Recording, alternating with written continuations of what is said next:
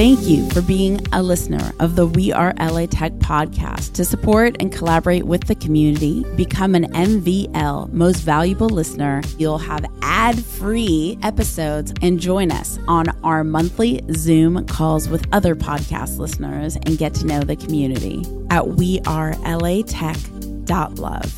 Linked in the show notes. We as a culture should be looking for the most valuable information. We should be, be looking for what's underrated. And this is what markets are already designed to do. This is what people already are accustomed to using markets to do. I want to kind of merge these two worlds of information and finance in that way and get people thinking along these lines. I'm Alex Bloomberg, host of the podcast Startup, and you're listening to We Are L A Tech.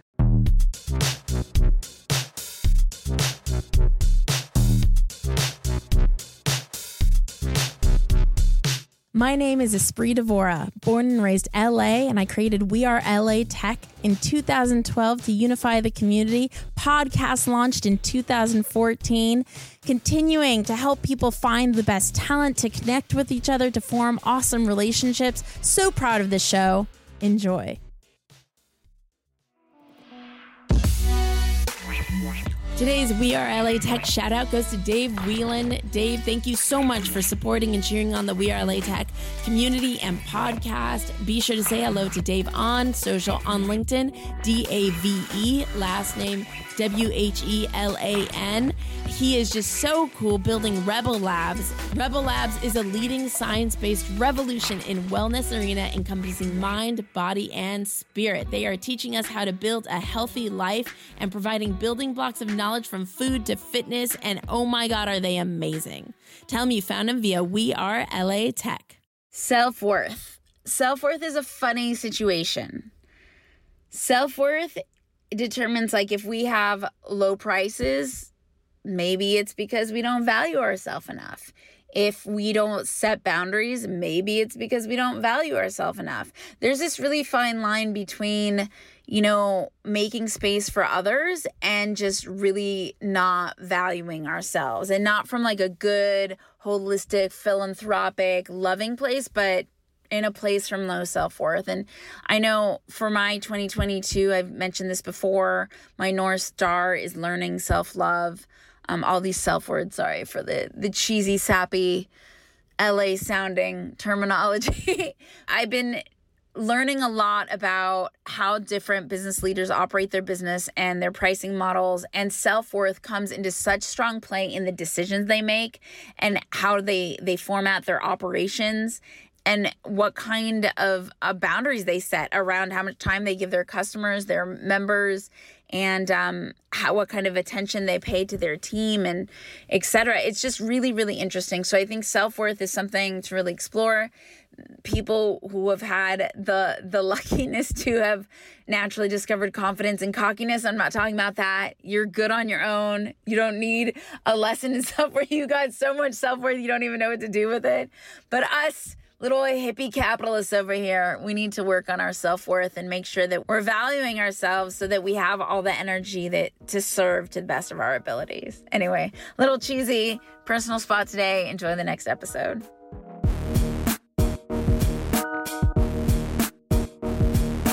Welcome back to the We Are L A Tech podcast, spotlighting L A Tech companies and talent. So excited for our next guest. Welcome, Mike. Hello. Hello. Wow, I am hyped now.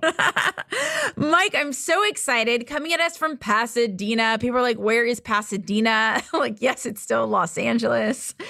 Oh, L A is the most fragmented city. Mike, what brings you to Los Angeles, and tell us about your startup?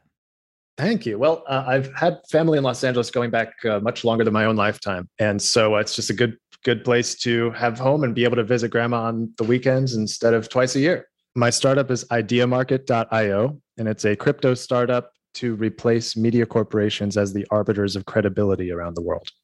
And what inspired you to create your startup? When I was new to crypto a few years ago, I had never really invested in anything, and I was learning how that works.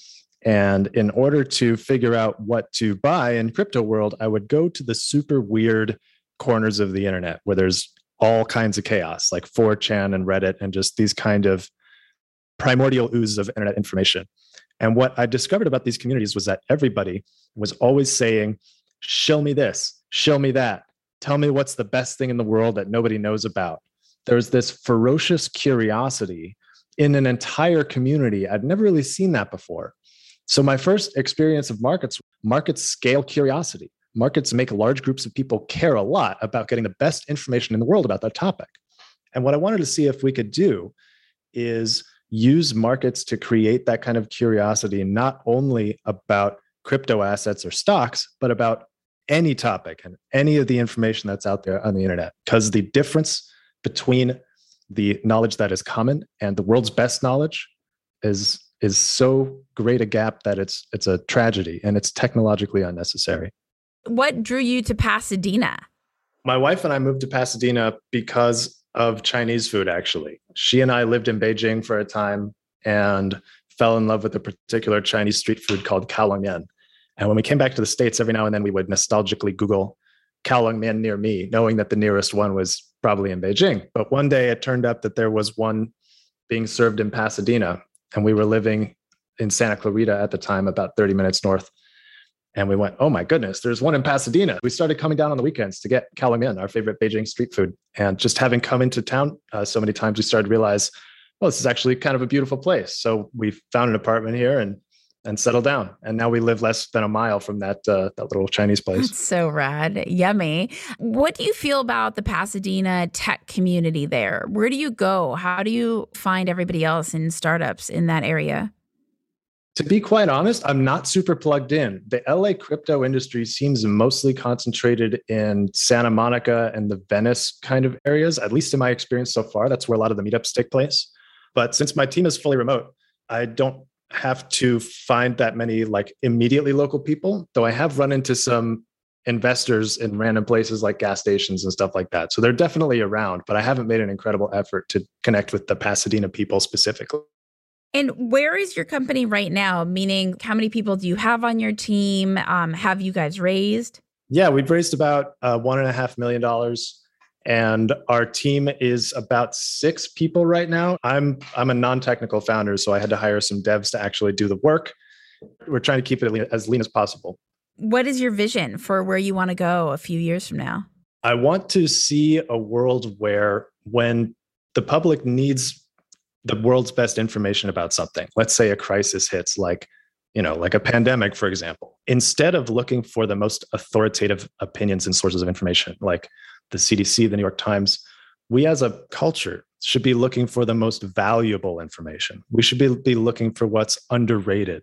And this is what markets are already designed to do. This is what people are already accustomed to using markets to do. I want to kind of merge these two worlds of information and finance in that way and get people thinking along these lines. I expect will produce far better results in terms of getting people the information they need in a way that doesn't depend on media corporation schedules and preferences.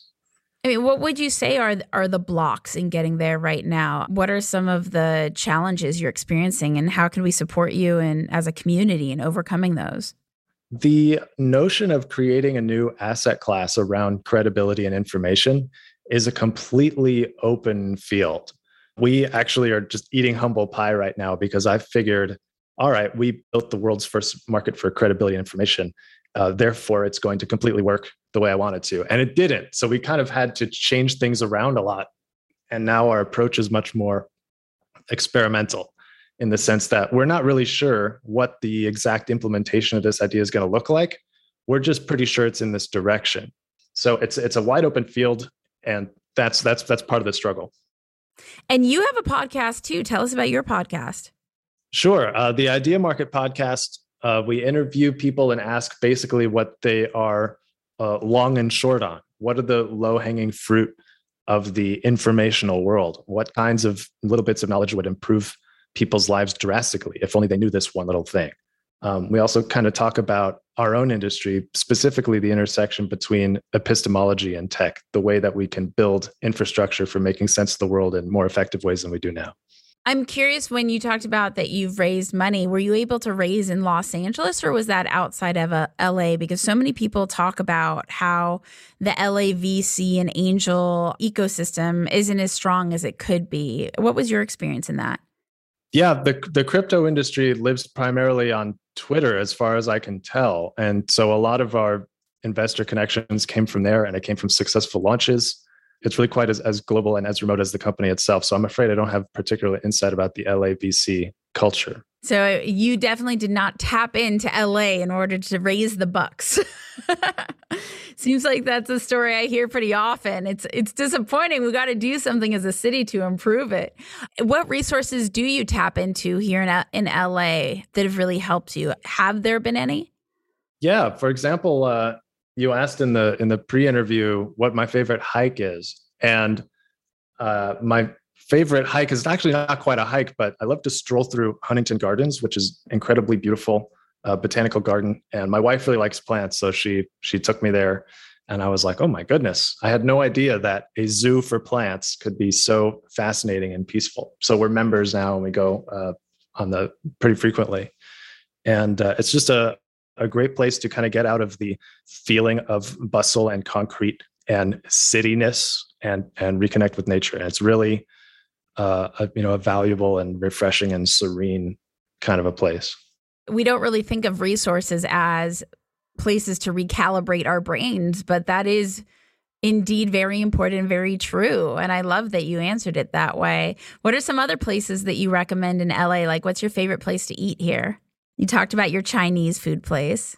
Yes. One of the reasons I love Pasadena in general is that there's just an eclectic mix of food. They seem to really just care about food a lot here. And my other favorite Pasadena restaurant is Gus's B B Q, which uh, is the kind of place that just feels like it's one hundred years old and feels like B B King should be playing blues in the corner of it or something like that. It's just got a lot of character and a lot of heart, and some of the best cornbread and beef ribs that, you know, a man could ever ask for. It's awesome. Yummy.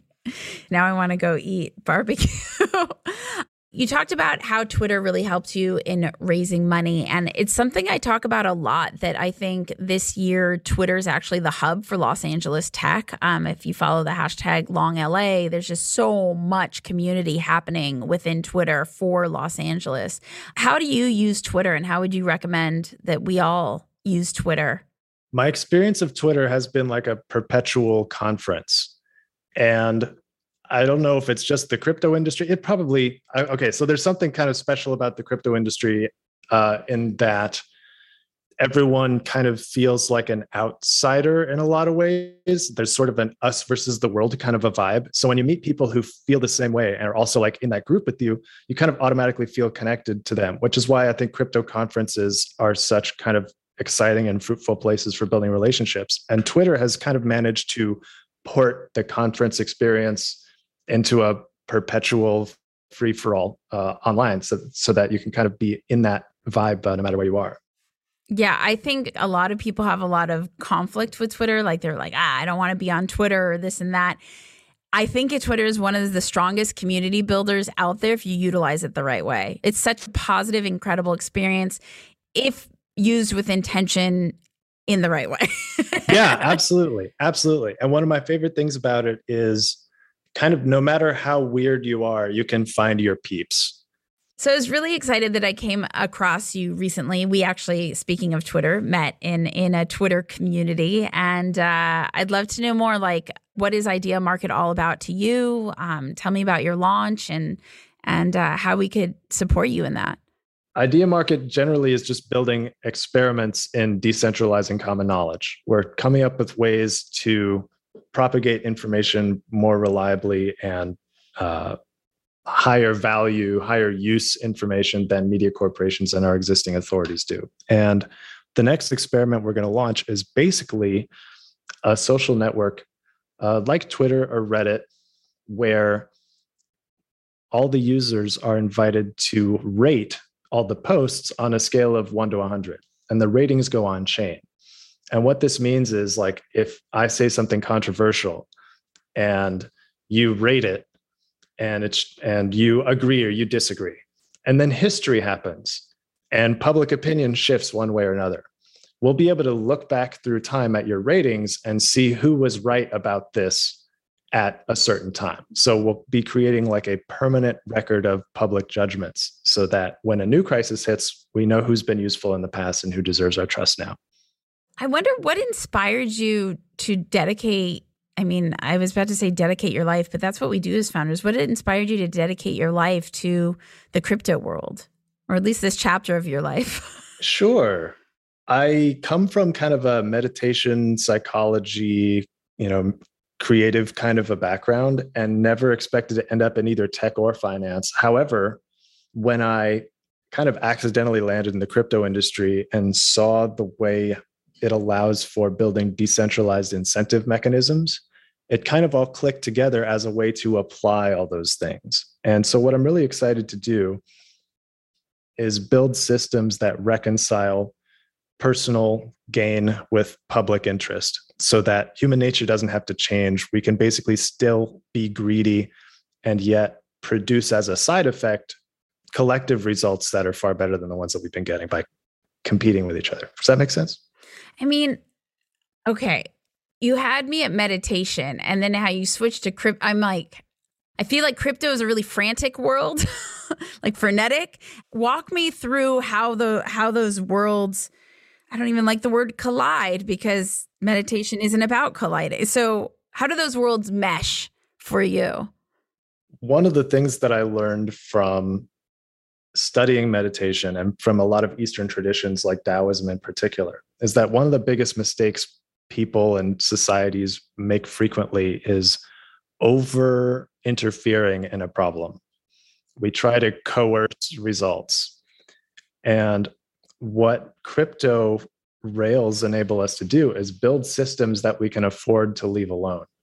And I'm excited to experiment with that and uh, kind of help help us help us resist over interfering and trying to coerce results. Um, if we can if we can build the right uh, incentives and infrastructure for sharing knowledge and allocating attention to the right people and the right information at the right time, then we don't have to censor. We don't have to say these are the facts and everyone who disagrees is a is a conspiracy theorist and should be banned. Like, we don't have to be so tyrannical about information if we have the right infrastructure underneath it.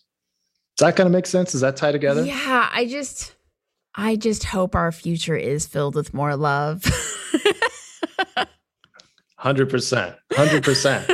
And the hard part is just making that, making that sexy, making that cool, because there's, there's way too much capital and, and sex appeal and status in being like a, a, a, a tough guy or a gunslinger or a tyrant or something like that. And, you know, the battle is always seems to be against social status or against fashion. Like, to the extent that we can make love and nonviolence a, a high status activity, we can, you know, help it to spread. one hundred percent. Oh my gosh. You're so cool. Um, okay.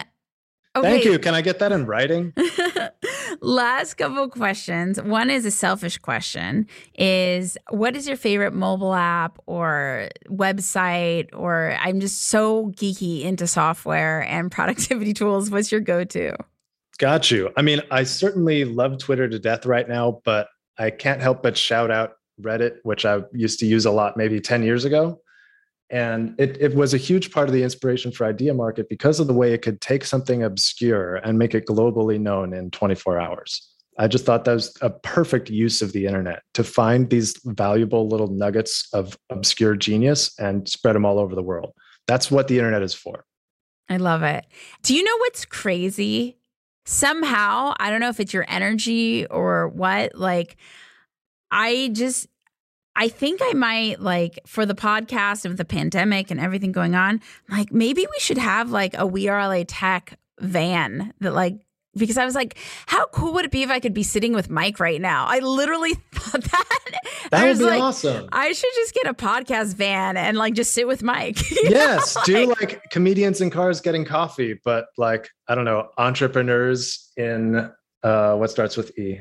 What's a van that starts with E? I don't know. We'll I figure that know. out later. Figure out, figure out later. We'll edit I mean, maybe post. You're right. Maybe keep it more M V P and just like a normal car. But I was thinking, like, do you watch YouTube at all?